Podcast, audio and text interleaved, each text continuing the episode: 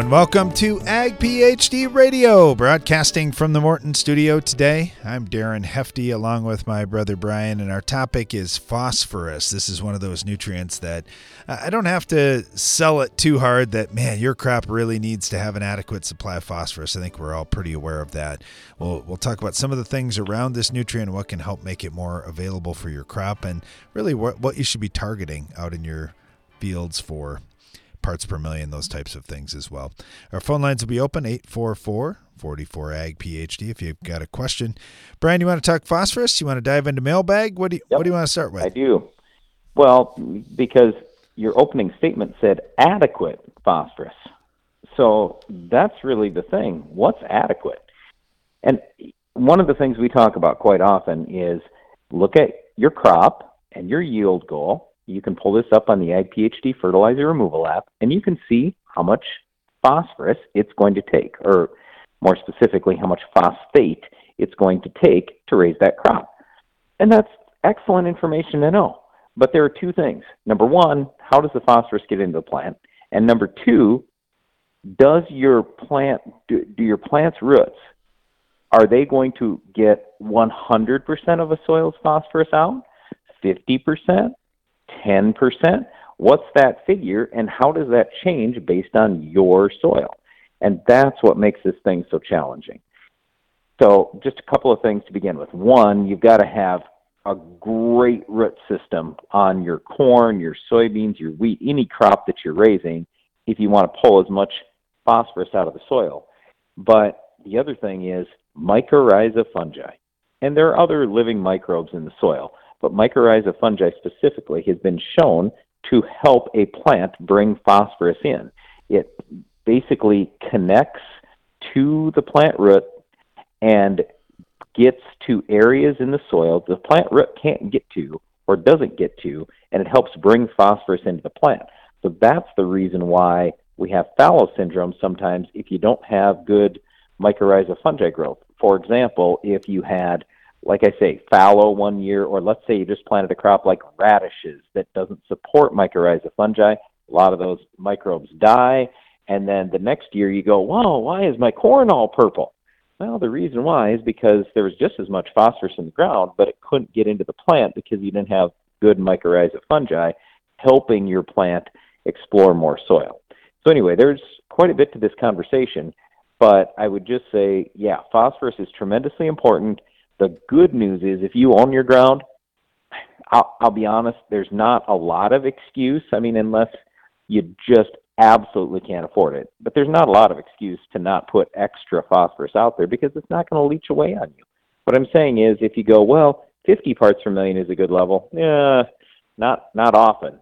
So why not boost it to 75 or 100 parts per million just as an example? And worst case scenario, you're just going to take an extra year to mine that out of your soil. It's not going anywhere. It's a good thing to have plenty of phosphorus out there. So we just encourage you really take a look at this particular nutrient and how much you need on your farm. Yeah, the other question we get a lot about phosphorus, Brian, goes back to our talk about alfalfa and perennial crops that are going to be out there for a number of years since phosphorus doesn't move very well in the soil. There's always talk about, well, could I mix it with nitrogen or something else that would help it move through the soil, or do I just need to put a bunch out there in advance? Yes. So if you are thinking that in your perennial crop you're going to go top dress phosphorus, yeah, good luck. That's not getting in, getting into the plant. It's just not going to happen. So I, I mean, sure, eventually will. Ten or twenty years down the road, we've been able to prove that. But I would like it now. I would like it this year or next year. Well, if you put phosphorus out into the soil before you seed that alfalfa, now you got yourself a chance. But laying it on the soil surface just isn't going to do any good. Now, back last summer, we had Bill Brush on the radio show, and he was just on the show with us last week as well. But anyway, last summer, he made the comment that because I asked him about trees, how do you do it in trees where you're not working that ground for many, many, many years? And he said, well, we found if we get the concentration above 250 parts per million on phosphorus, then it moves down in the soil. okay, I don't know a lot of alfalfa producers that are throwing out oh, I don't know, uh, thousand, fifteen hundred pounds of MAP to get that kind of concentration. So since you're not going to do that, you're thinking, oh, I'm going to throw 50 or 100 pounds out. Put that 50 or 100 pounds out the year you seed and put it down in the ground. You'll get a way better return for your investment. And if you own the ground, who cares? Because, I mean, sure, 10, 20 years later, you'll get that phosphorus out, but why not get it sooner rather than later? All right, a lot of discussion about phosphorus today. Again, uh, you can always email us a question radio at agphd.com or you can give us a phone call 844 44 ag phd. Want to dive into the ag phd mailbag for a tiling question right now? It's the mailbag. This is from AJ over in Minnesota. Uh, all right, guys, I had a design firm map a tile plan for me in a field, and the tile pattern goes right through our sandy areas where our CEC is less than five. My harvest maps in these areas show yield stress in the dry years, but great yield in the wet years. Sulfur and other leachables are low on my soil test, so water is moving through. Does tile help in these sandy areas, or is my tile contractor just trying to get me to spend too much money? Well, I don't know about the spend too much money. It might just be that's the way the ground lays, and it's it might be cheaper to run through that area than to go completely around it. I don't know without looking at it, but I would just say you're not going to get any help there most likely. So I would I would work around that. If you do go through it, I would really consider either a sock around the tile right there in that area or narrow slot tile because you don't want to have fine sand fill up your tile line. Yeah, a lot of experience with tiling on our farm, and we've got a few sandy spots too. We we generally don't need to put tile through those sandy spots. In fact, in one sandy spot, just the way the land lays, we've outletted our tile underneath the ground in the sandy spot to kind of uh, sub irrigate in that one little part of the field. Thanks for the question. We'll dive right back into more questions and talk phosphorus after this. Morton Buildings has served the American farmer for more than 120 years. From manufacturing our own building components to constructing your building, Morton takes pride in being the industry leader in post frame construction by providing a quality building and exceptional customer service. A Morton is built to last for generations. To get started on your next project, please visit mortonbuildings.com.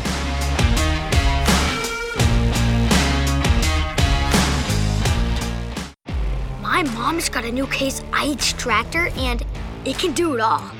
Bale hay all day. See in the dark with its powerful LED lights. Hook up all the implements. Shift like a race car. Steer with ease. And it can also cool my juice box. Yeah, her Case IH tractor can do everything she needs it to. Looking for a tractor that can do it all? Check out caseih.com.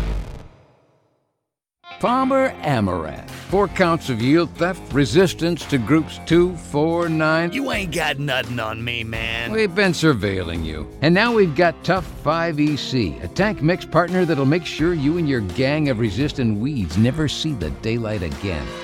Crack down on repeat offenders. Add Tough 5EC to your post emergence tank mix. Learn more at toughnweeds.com. Always read and follow label directions. Tough is a registered trademark of Belchim Crop Protection. Maverick Corn Herbicide from Valent USA has proven to be a key part of growers' success in fighting problematic weeds. But don't take it from us. Take it from agronomy manager Nate Honeck. We've seen tremendous weed control that was sprayed in dry, hot conditions with uh, very little rain within two weeks after application. Very easy application. Definitely tank mix well with the various products we used. Visit valent.com backslash maverick to learn more about Maverick Corn Herbicide. Always read and follow label instructions.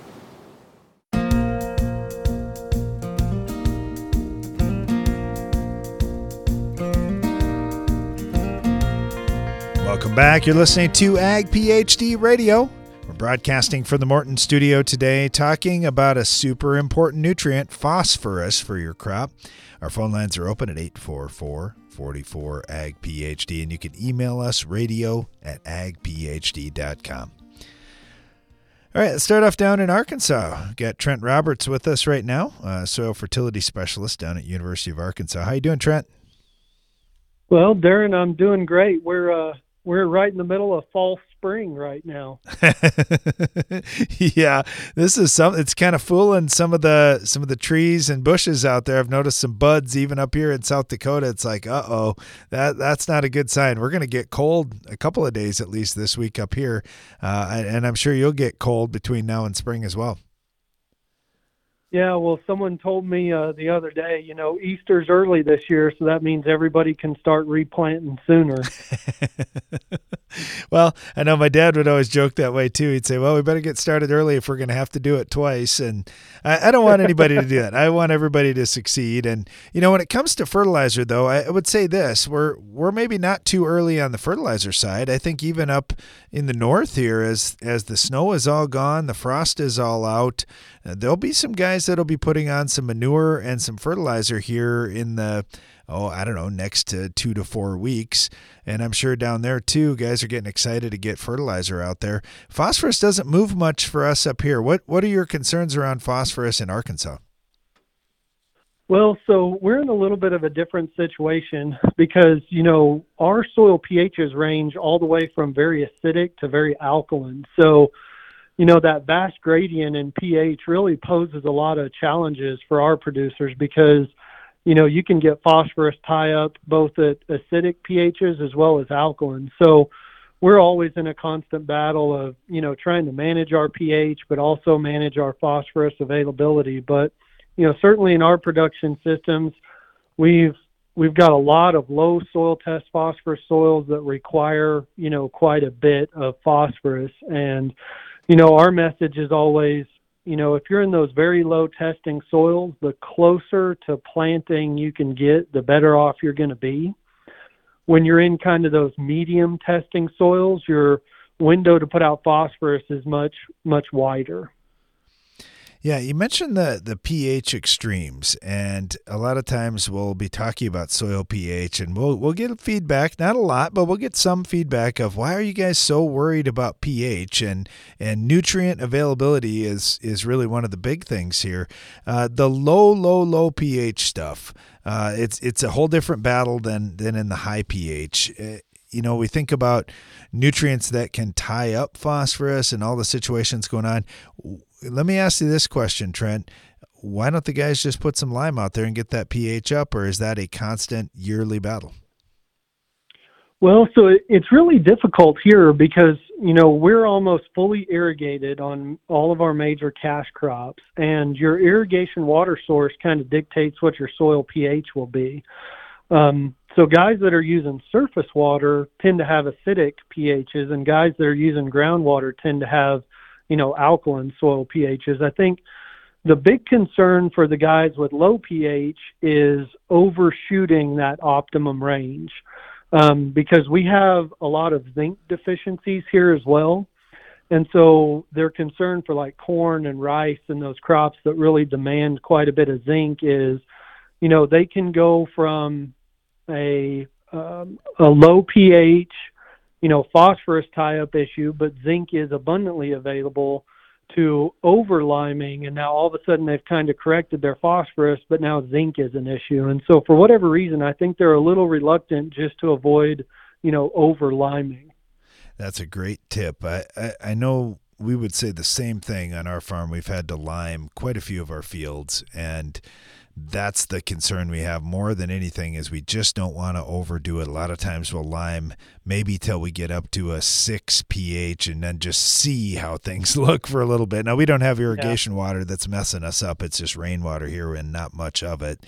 Uh, but yeah, where we've overlimed uh, in some of those fields, we've looked at well, what crops will remove the most calcium so we can try and get back to where we want to be, and that's a lot harder problem to deal with than just not having enough. So okay, that on the low pH side, I got it. We we want to watch out for overliming. We want to make sure zinc is still highly available because uh, obviously if you overdo phosphorus that can impact zinc as well what about on the high ph side what are some of the challenges there and you mentioned if we're irrigating with groundwater that has a higher ph uh, obviously we're putting millions of pounds of that water out there which is going to change the soil pH along the way and make it higher. So, what comes with that? Is it sodium? Is it something else? Well, no, I think just the the additions of the calcium to the soil means, you know, any phosphorus that we apply is is more likely to precipitate out as some form of calcium phosphate. And so, really, our only approach is like, okay, well, if we know what your soil test phosphorus levels are and we know what your pH are, we know that we have to make adjustments to your phosphorus rate to account for that excess calcium.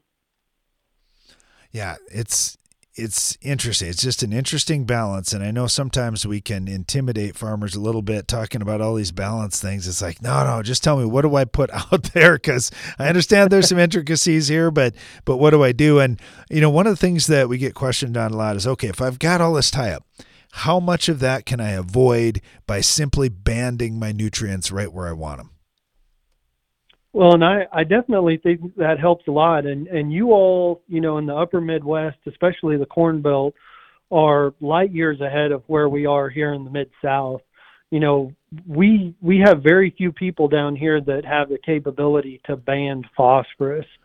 Um, and it, it's something we need to focus on much more down here. But you know, when you can get those concentrated bands of phosphorus in the root zone, you know, you can reduce your rates significantly just by doing that. Um, but unfortunately, we just have the equipment limitations down here where where our producers aren't able to do it. Yeah, everybody has different systems. That's the fun thing traveling around this country, and you don't have to drive more than a, a, couple hours one way or the other, and you see guys doing things completely different, different row spacings, different ways of doing irrigation if they have access to it or not. Uh, just just many uh, different challenges. So yes, you're right. In some areas, it's like, oh, well, we've got the possibility to band, uh, and a lot of guys are set up for that in this part of the world. Not not true everywhere. So, what what do guys do with phosphorus? Is it typically dry phosphorus being used? Is it a lot of liquid phosphorus? Uh, how are they trying to meet their phosphorus needs? Yeah, so here in the Mid South, pretty much everything's going to be dry, granular, and it's going to be broadcast and incorporated. Um, every now and then you'll have some that will do a little bit of phosphorus with a starter, um, but then a lot of times they're also doing a band or sorry a broadcast application uh, just to make sure that their phosphorus nutrition is adequate. Uh, but yeah, I would say almost all of it is going to be dry granular broadcast. Very interesting. And then the other side of that, you mentioned uh, due to tie up that one of the strategies they're using is trying to put that phosphorus out close to planting. So is is a lot of the fertility done this time of year, or is there also some fall stuff that gets done? Yeah. So you know, in Arkansas, our big struggle is just days you can be in the field, which I'm I'm sure it's that way a lot of places, but you know, unfortunately, you know, our producers are kind of hamstrung by when they can work ground. So this last fall, you know, we had an unusually dry fall, so it was great for harvest. People were able to get in and, and do a lot of field work. And it goes back to kind of those things I mentioned earlier. You know, if, if you can get your phosphorus out in the fall, you know, we see no appreciable difference between fall and spring applied phosphorus. But we do know that, like in those very low testing phosphorus soils, you know, if we can wait till spring, we try to we try to do that. But you know, it's it's one of those you got to make hay when the sun shines, and um, if if it starts off raining, then all of a sudden we're kind of stuck with, you know, either going out in season or or doing things that we wouldn't normally feel comfortable with.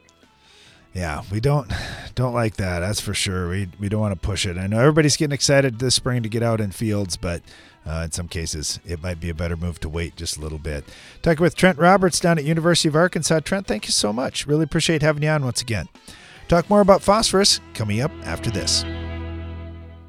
If you look close enough, you can see the hidden potential within your fields. That's why an AgroLiquid nutrition plan starts with the crop and identifies the precise combination of primary nutrients while focusing on the support of secondary and micronutrients. So every nutrient is working in harmony for your crop to reach its full potential, maximizing growth while offering lower use rates. Apply less, expect more? Precisely. Find an AgroLiquid dealer at agroliquid.com. Did you know soybean diseases like white mold and sudden death syndrome can survive in your soil even after rotating crops? Prevention of these diseases is a constant battle, and yield loss from an infection can be devastating. The right management plan makes all the difference. Keep your beans safe with Heads Up seed treatment. Heads Up guards your seed from both white mold and SDS. Stay protected and profitable by asking your seed dealer for Heads Up. Learn more at headsupst.com. Every season, you're collecting yield data on virtually every acre of your farm. But what good is your data if you never use it? Put it to work with Verify. Verify takes yield data directly from your combine and instantly generates variable rate fertility maps based on crop removal, ensuring your crops get what they need, right where they need it, no matter what equipment you run. Go to verify.com to find an expert to help you get started. That's V R A F Y.com. The hard-working, independent spirit of rural America can often be isolating. It's not often discussed, but mental health issues are real. Now's the time to lead by example, talk openly, and show that a strong mind is just as important as a strong body. FMC is proud to be working toward ending the misconceptions around mental health through awareness, guidance, and action. Together, we can uproot the stigma. Because the challenges you face are getting bigger every year, BASF is committed to helping with more than boots on the ground. We're committed to boots in the mud, boots on the steps of your truck, your tractor, your combine, the linoleum tiles of your coffee shop, the concrete of your co op, the gravel in your shed. So we can listen, learn firsthand, help right now to ensure success. BASF, helping you do the biggest job on earth. It's smart to make the right agronomic choices, and it's even smarter to get rewarded for them. With the Bayer Plus Rewards program, you earn cash back on seed, herbicides, and other eligible products. And it keeps getting smarter because now you can earn an additional 10% bonus when you send your redemption check to your retailer. To learn more, contact your retailer today. Protect your yields and get the most from your land with Bayer Plus Rewards. Visit mybayerplus.com and see program terms and conditions for full details.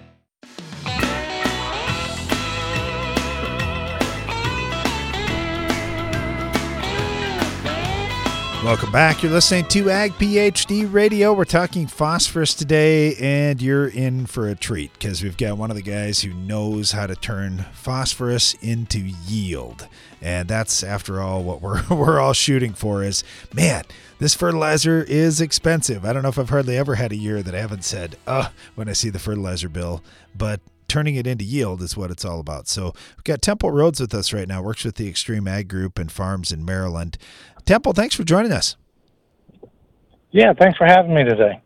You know, I always want to look at return on investment with everything I do on the farm, and fertilizer is one of those things that uh, is a necessary thing. We got to use it, we got to feed those crops, but I, I want to feed them right. I don't want to way overdo it, I don't want to underdo it. I want to hit it just right on the money.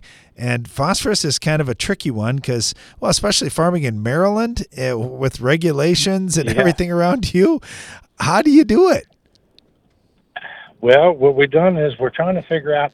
You know, we we keep talking about it all the time. You know, we've had a many many conversations about how to put it in the right place at the right time. You know, and that's what it's really all about.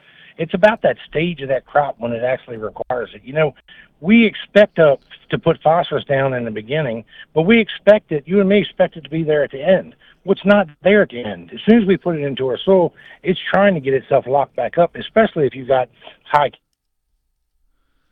we do is we figure out like what is the stage of the crop that it actually needs it. 18% of its requirements are used from at at emergence through V6. And then there's somewhere, you know, a little bit's in the middle there, and then over 50 some percent is utilized in the R stages. So what we do is we spoon feed that crop for its requirements all throughout that se- season you know, and we use a bunch of different products. You know, we've tried NutriCharge and some um, some other solubilizers that basically go in there and they unlock that. And we do know that when we unlock it, we can get it out of the ground or get it out of the phosphorus fertility that we're putting out there. But we do know that a portion of it's going to get locked back up. So I kind of think of it as like a key. you know, you use some of these products sometimes, and you can lock it up. You can, you know, you can unlock it, use what you need. It'll get locked back up. So, but the spoon feeding is a big deal, especially with phosphorus, and especially if you can get that big bump at the end. You know, when you think about the the whole year, think about the 12 months of the year, you've got a, a, lot of things going on. You've got one crop, maybe two, depending on where you're farming. You might have a cover crop in there as well. You got a lot of things that are going to hold that phosphorus for a little bit of time, and some of them, like grain production, you're going to be removing some phosphorus. What do you think about cover crops? I know in your area that's gotten to be very encouraged.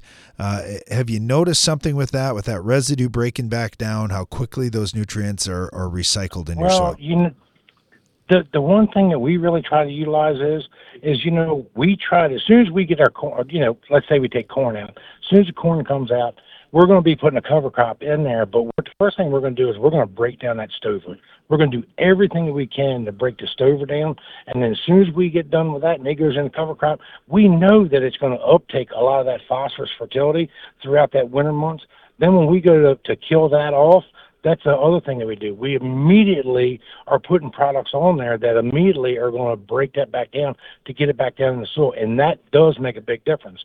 You know, we were talking a while ago about trying to get organic matter and CECs higher and higher. We've never seen big uh, jumps in that until we started breaking down that stover.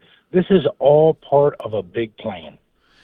Yeah, it is. It is. There are just a lot of different pieces that that all fit together to do this right. Do you notice phosphorus loss anywhere? I know we're concerned always about any phosphorus on the surface that if we got a big rain and we've got some slope to our ground that we might potentially lose it. So we're always trying to bury it, but we really haven't seen it move down in the soil here. How about in Maryland where you got lighter soils, more rainfall? Is phosphorus moving down through the soil a problem at all? Well, it, they, you know, I guess I'm going to sit here and argue this. Um, well, you could just make it easy, Temple, and say, just raise 400 bushel corn, Darren. You don't have to worry about it. It all gets right, used. Right, right, I, I, yeah, I'm I'm going to utilize it all. But you know, they according to the University of Maryland's um, phosphorus management tool, they have shown in certain soil types um, where it it works its way down through the soil profile further and further and further. I've never seen that, um, you know, personally. But I'm not saying that it doesn't happen. I, I'm sure some soil types are different than others according to how much organic matter you have, how how much your CECs are. You've got to be able to figure all that out. And I don't know that it really moves that much. I've never seen it anyway. Well, but I think I think spoon feeding our, our, tool it does. I think spoon feeding, like you say, can solve a lot of that. If you're just putting out what you need when you need it, that that is a, a pretty nice strategy. Well, I think that that's you know, and think about think about this. You know, this year we should be spoon feeding more than we ever have before. You know, if we don't put that big front loader fertility out there, and it's about managing our managing our dollars. You know, we're not just managing the efficiency of our plants out here now. We're managing the efficiency of our dollars. How well is our dollars working for us? If I put all of my crap out there, you know, all of my inputs out there and expect it to be something and it's not there in the end because, you know, we might have a drought or whatever. If I spoon feed that crop, I can spoon feed my money out there as well. That's what I really want to do. Well, that's true. And you look at what operating operating notes are going to cost this year. It's uh, it might make a lot of sense Ooh. to make that application partway through the season and save all that interest along the way. Uh, all right, talk to me That's a little right. bit about some of the micros that go with this. We hear a lot of talk about copper and zinc, especially when it comes to phosphorus. For guys that overload the phosphorus, it seems like those are the two nutrients they have trouble with, or, or vice versa. If those two nutrients are really high, they can perhaps uh, limit how much phosphorus you get into the plant. What do you think with copper and zinc, and, and how much do you look at those uh, in accordance to phosphorus? I mean, to be honest with you, um, if you don't put a bunch of balanced nutrition out there, nothing's not going to work correctly. Like you got, I mean, I'm I'm dragging in micronutrients every chance that I get. I have a I try to put together a balanced nutrition. I mean, and I probably put out a little more zinc than what most people put out um, as far as a total program for the year. But you know, I I can't I can't expect zinc to be there and drag everything else in and drag a bunch of you know zinc is a lot, a lot, a lot of um, weight to the grain, and if you can spoon feed that as well, I mean, to be honest with you, I spoon absolutely everything throughout the season. Yeah, I was just in a conversation with an agronomist in our area this morning, and he said, I just haven't overdone zinc or overdone sulfur yet. The more we put on, the more gain we've been getting. So they've been happy with that. How about litter and manure and those types of sources? Uh, do you find those sources of phosphorus to be more economical, more available? Is there an advantage to that versus commercial? well, I don't know. It just depends on where you are and you know in this country some areas where Matt Miles is, litter seems to be getting pretty expensive. Litter's fairly expensive where I live at. Um, but when you come down to it, you you got to figure out what what's in the litter because you're getting much more than just phosphorus. You're getting much more than just nitrogen. You know, in a lot of litters, there's a tremendous amount of micronutrients. I mean, a tremendous amount, and it's a form of quote unquote um, organic fertility versus synthetic fertility. But what does that actually cost you?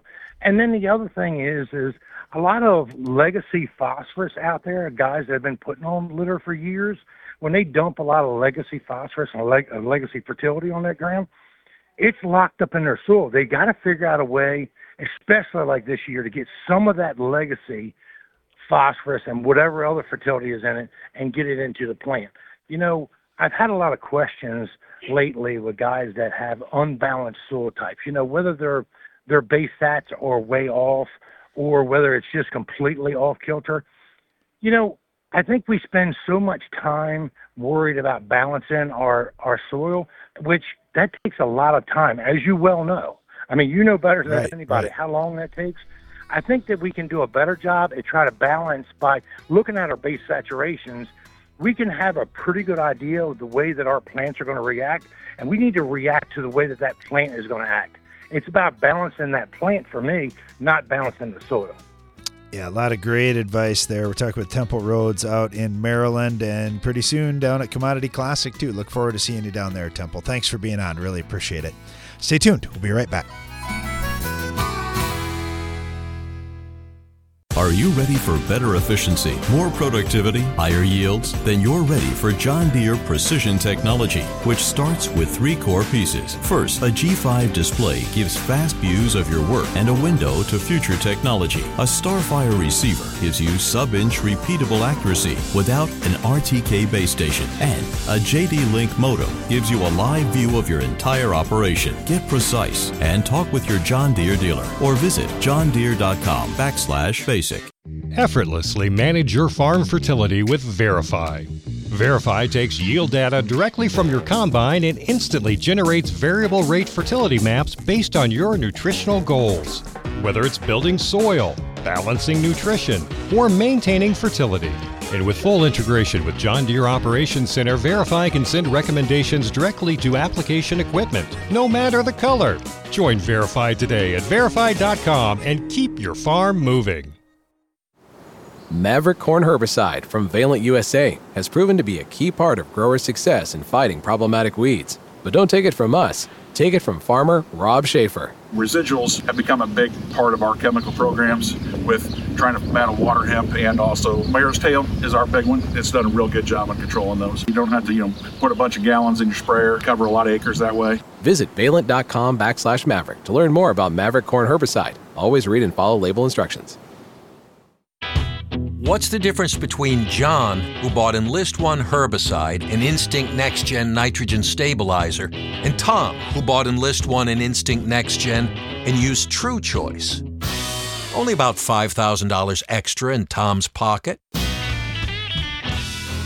Choose TruChoice and get up to 10% back. It's really as simple as that. Start saving at Corteva.com slash save more. On your farm, you spend thousands on fertilizer every season. But how do you know if any nutrient you apply is paying for itself? Build a fertility plan like never before with Verify. With Verify's soil point to yield analysis, you can automatically see the connection between your soil test and yield data to see which fertilizer dollars will make you money and which won't. Go to verify.com to get started today. That's V R A F Y.com.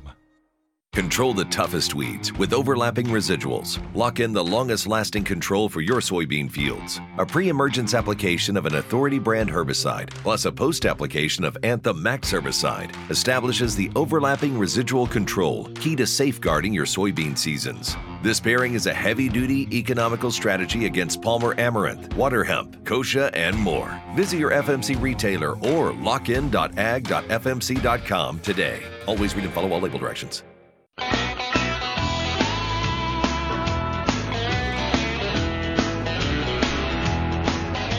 You're listening to Ag PhD Radio. We're broadcasting from the Morton studio today, talking about phosphorus and also taking your calls and agronomic questions at 844 44 Ag PhD.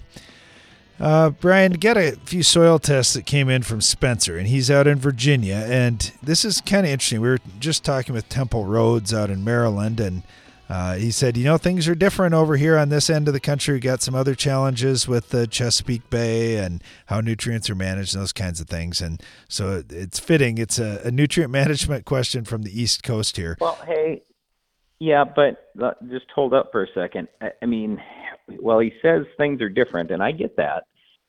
We, as farmers, all need to be responsible everywhere how we're applying fertility, when we're applying it, where we're applying it. We have to be smart about it.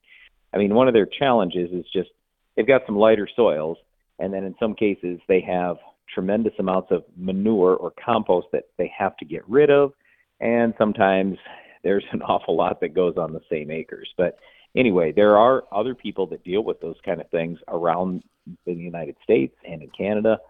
So well, I get it. Yeah, some regulations are different.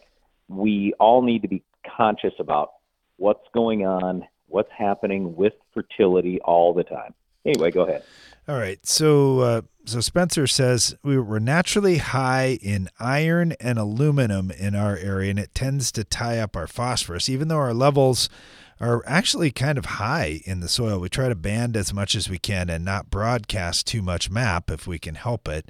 Uh, his phosphorus levels are generally in the, and this is phosphorus in pounds per acre, anywhere from 50 on the low end to 300 on the high end, but mostly around 150 pounds per acre of phosphorus.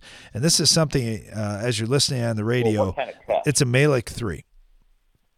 Okay. I, I mean, that's 150 pounds is only 75 parts per million, and that's not high.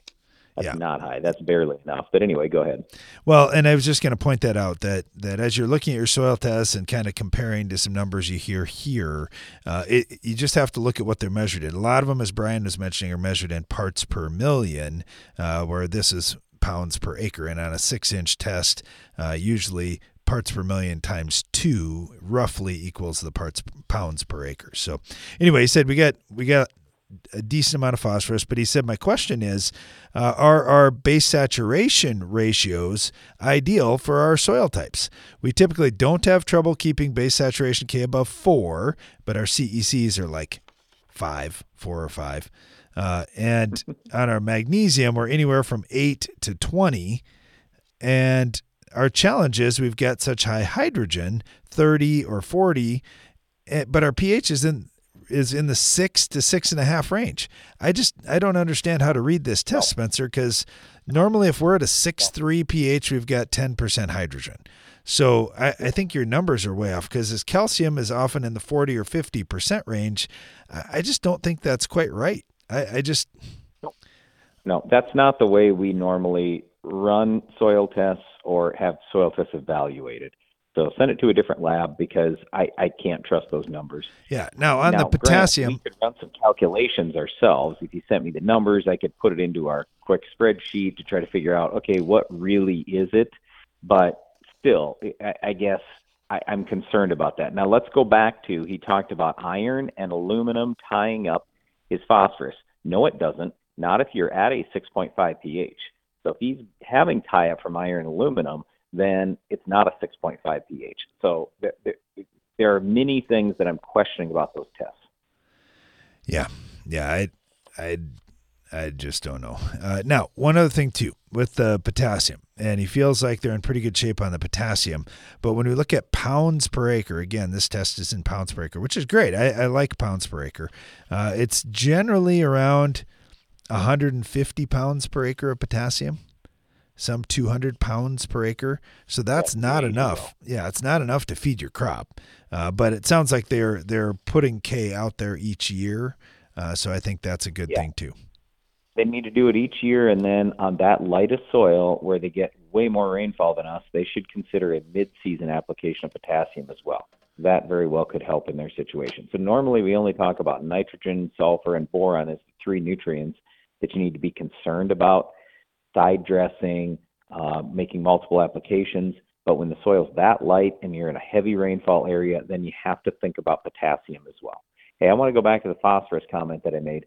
Phosphorus gets tied up with iron a lot of times when the pH is in the fives, and aluminum a lot of times when the pH is in the fours. Just for rough, I mean, it's not exactly that that. But so if you're a soil scientist, you're probably going to go, well, it's exactly.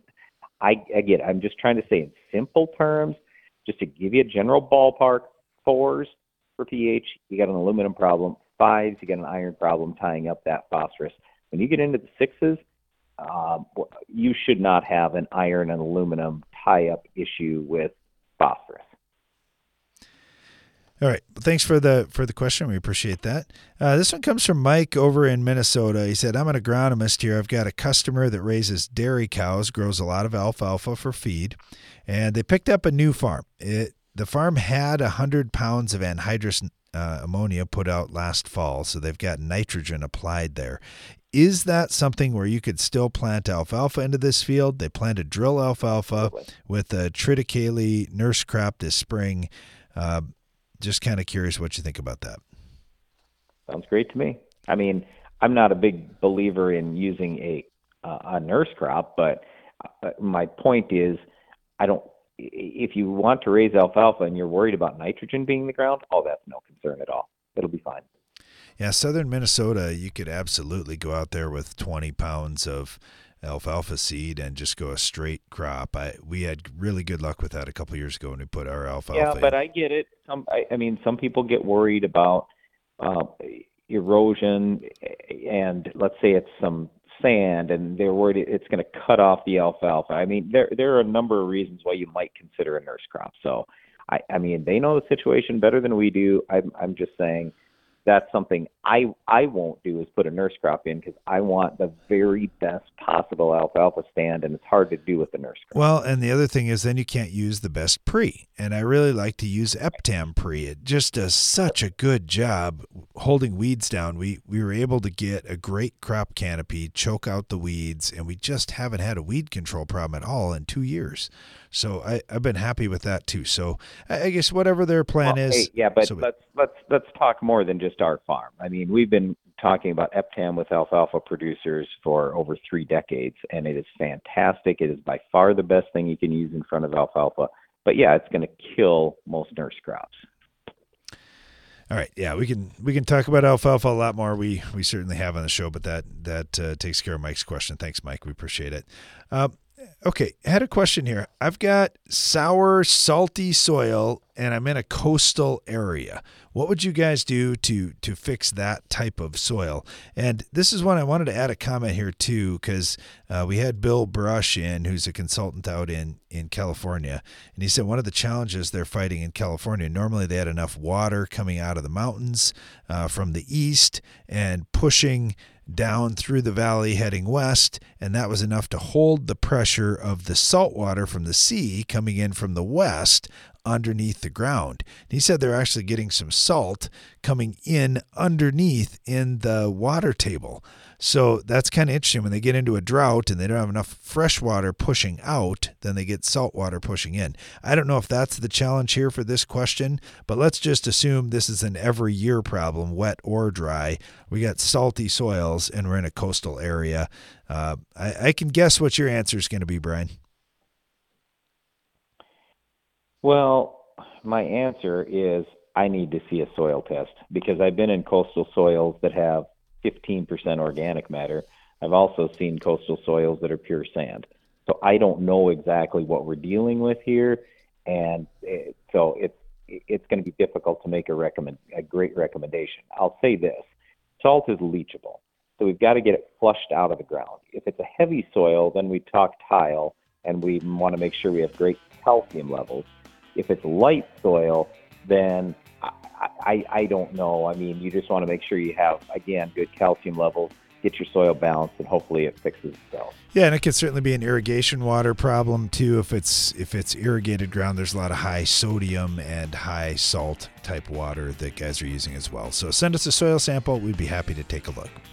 Stay tuned. We'll be right back. What's the difference between John, who bought Enlist One herbicide and Instinct Next Gen nitrogen stabilizer, and Tom, who bought Enlist One and Instinct Next Gen and used TruChoice? Only about $5,000 extra in Tom's pocket. Choose TruChoice and get up to 10% back. It's really as simple as that. Start saving at Corteva.com slash save more. Higher yield potential starts with the season long systemic disease protection of Xyway brand fungicides from FMC.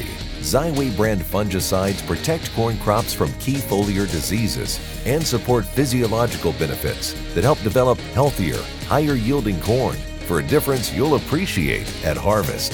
Visit your FMC retailer for an at plant advantage. Always read and follow all label directions. Your farm data platform might let you manage your fertilizer plan by helping you set sample points, determine management zones, or create fertilizer recommendations. With Verify, you can do all that. But what Verify does that no one else can is take yield data straight from your combine, correlate this info to soil test points, and immediately generate variable rate fertilizer maps based on your nutritional goals. Whether you want to build soil levels, balance your field for uniform nutrition, or maintain fertility levels by simply applying what you removed at harvest. And with full integration with John Deere Operations Center, Verify can send recommendations directly to application equipment, no matter the color. Sign up for your Verify account today at verify.com and keep your farm moving. That's V R A F Y.com. Get more durability for less downtime with Soil Warrior strip tillage from Environmental Tillage Systems. Improve fertilizer efficiency and reduce passes and fuel usage. Now that's ROI. Learn more about ETS at soilwarrior.com. For the smallest investment with the biggest impact on yield, upgrade your planter with Germinator closing wheels from Farm Shop MFG. To see how we stack up against the competition at a fraction of the cost, call us at 712 520 6051. It's smart to make the right agronomic choices, and it's even smarter to get rewarded for them. With the Bayer Plus Rewards program, you earn cash back on seed, herbicides, and other eligible products. And it keeps getting smarter because now you can earn an additional 10% bonus when you send your redemption check to your retailer. To learn more, contact your retailer today. Protect your yields and get the most from your land with Bayer Plus Rewards. Visit mybayerplus.com and see program terms and conditions for full details.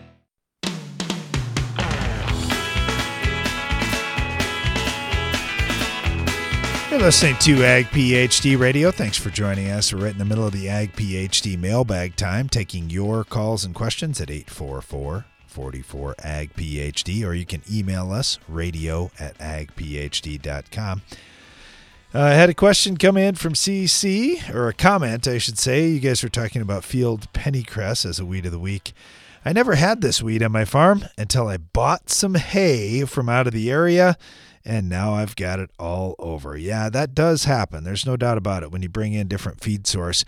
I know sometimes too it'll come in with manure. I know we had one time we took manure from a horse barn. We took manure from the zoo uh, before, and sometimes there's some strange weeds that that turn up after you spread some different manure from other areas uh, because you don't know what they're feeding those animals. And in one case, uh, I think we we traced it back to uh, uh, cottonseed meal that came up and had never had that before, and we had a weed from the south that all of a sudden appeared on our farm. So, yep, totally get it. Just uh, get after it now. The pennycress is oftentimes a winter annual, so you can deal with it really early in the spring. If you wipe out that first flush, a lot of times that's the last you'll see of it this year. So, good luck. Uh, all right, got a question in from Jeff over in Northwest Iowa.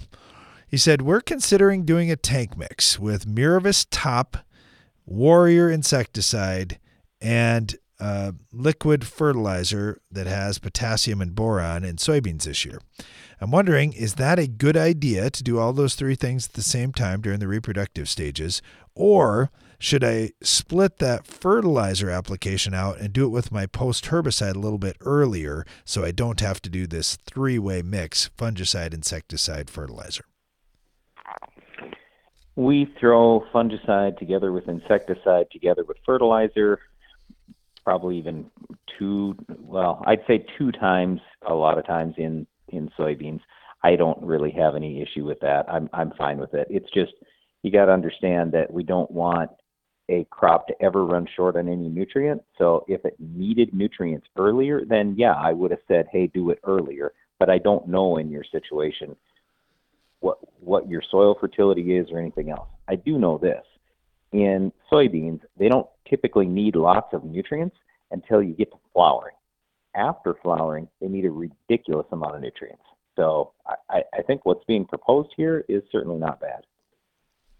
Now, I'm not saying that that I would definitely use that particular fungicide or insecticide or fertilizer combination. I mean, that all depends, but I'd just say the thought of fungicide plus insecticide plus a little bit of fertilizer is that's certainly not a bad idea.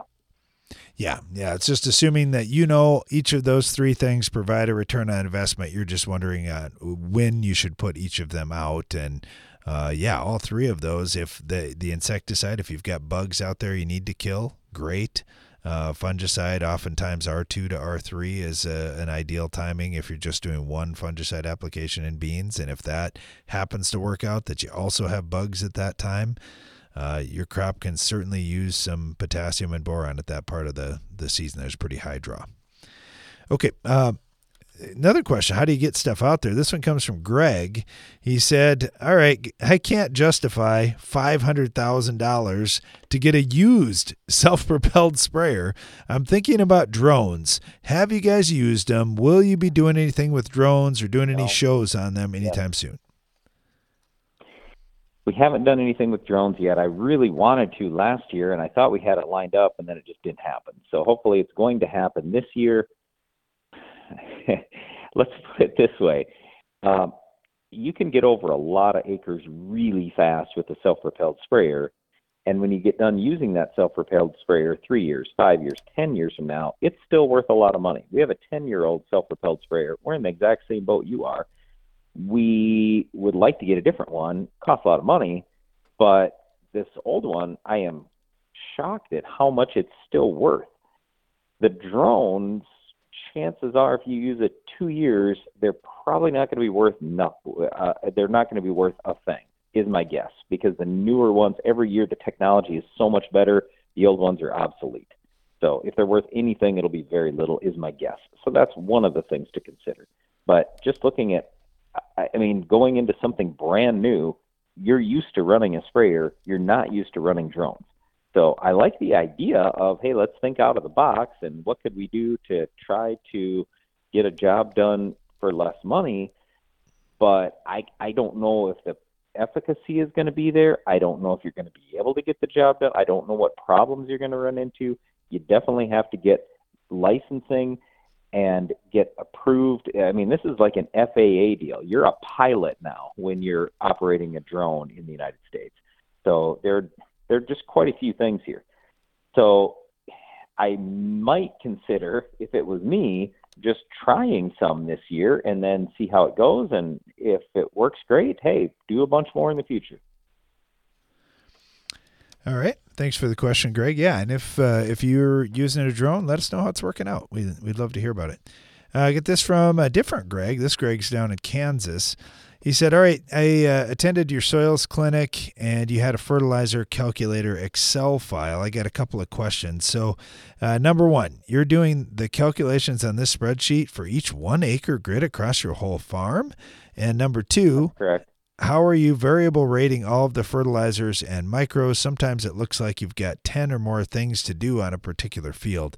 I've got a fertilizer spreader and a self propelled uh, spreader that's only got two bins. So, how would you approach it with a two bin spreader? Okay. okay, so first of all, we don't use the calculator on our farm at all. What we're doing is we're using software to do that and create all our different zones. So we've had a couple different soil test apps in the past that we've used. Now we're using Verify, that's V R A F Y. So then everything can be automatic. So way simpler that way. As far as what would I do if I had 10 things that were all off? Well, here's, I'll just tell you, let's just talk specifically micronutrients. There was one field a few years ago that was low on four micronutrients. And I said, okay, we all we I don't want to go over this field multiple times. So here's what we're going to do. We're going to buy a product that is not blended, but every prill has all four of those micronutrients in there. And then we're going to put that out so we get I don't remember if it was one or two of the micronutrients all taken care of. So we still did variable rate, but we got the the lowest two, the easiest two to hit all done, and at least we got two of the others. The next year, we went out there with a product that had two in the prill and variable rated that. And so then we took care of, again, the lowest, the, the easiest one to do. And then the third year, we just went and spread, I think the last year was boron. So that's how we've done it over the years, and we have so many things to do. We'll just do some kind of blend, and we'll at least target the lowest level and get that one all taken care of. So the next year, we don't even have to put any of that on we're we're now over to or instead of 10 things maybe by the next year we're down to six things and the next year we're down to four and then two and then we get them all taken care of eventually. So that's one way to handle it. Otherwise we've done it before where we have literally gone across the field again and again and again and we said no we're doing it all this year. It, it depends a little bit on the year. Honestly like this march um, why could we not be out there a bunch of times? I mean, the frost is out of the ground. It's 70 degrees, and we have a month and a half before we can plant corn. So I'm pretty interested in getting some other things done that we wouldn't normally be able to do. All right. Uh, this one comes in from Andy out in Illinois. He said, after uh, listening to the Kinsey seminar here, a couple of questions for you, and they run together a little bit. Uh, what do you use for the Albrecht Kinsey system uh, when you're working with other growers? And then what do you use for your farm to manage fertility and seeding decisions? What soil measurement system? Same. Yeah, it's all the same. Um, so we run Mehlich 3 tests and then we talk often about many of the same principles that Neal and uh, Dr. Albrecht were talking about. I mean, Albrecht 50 years ago.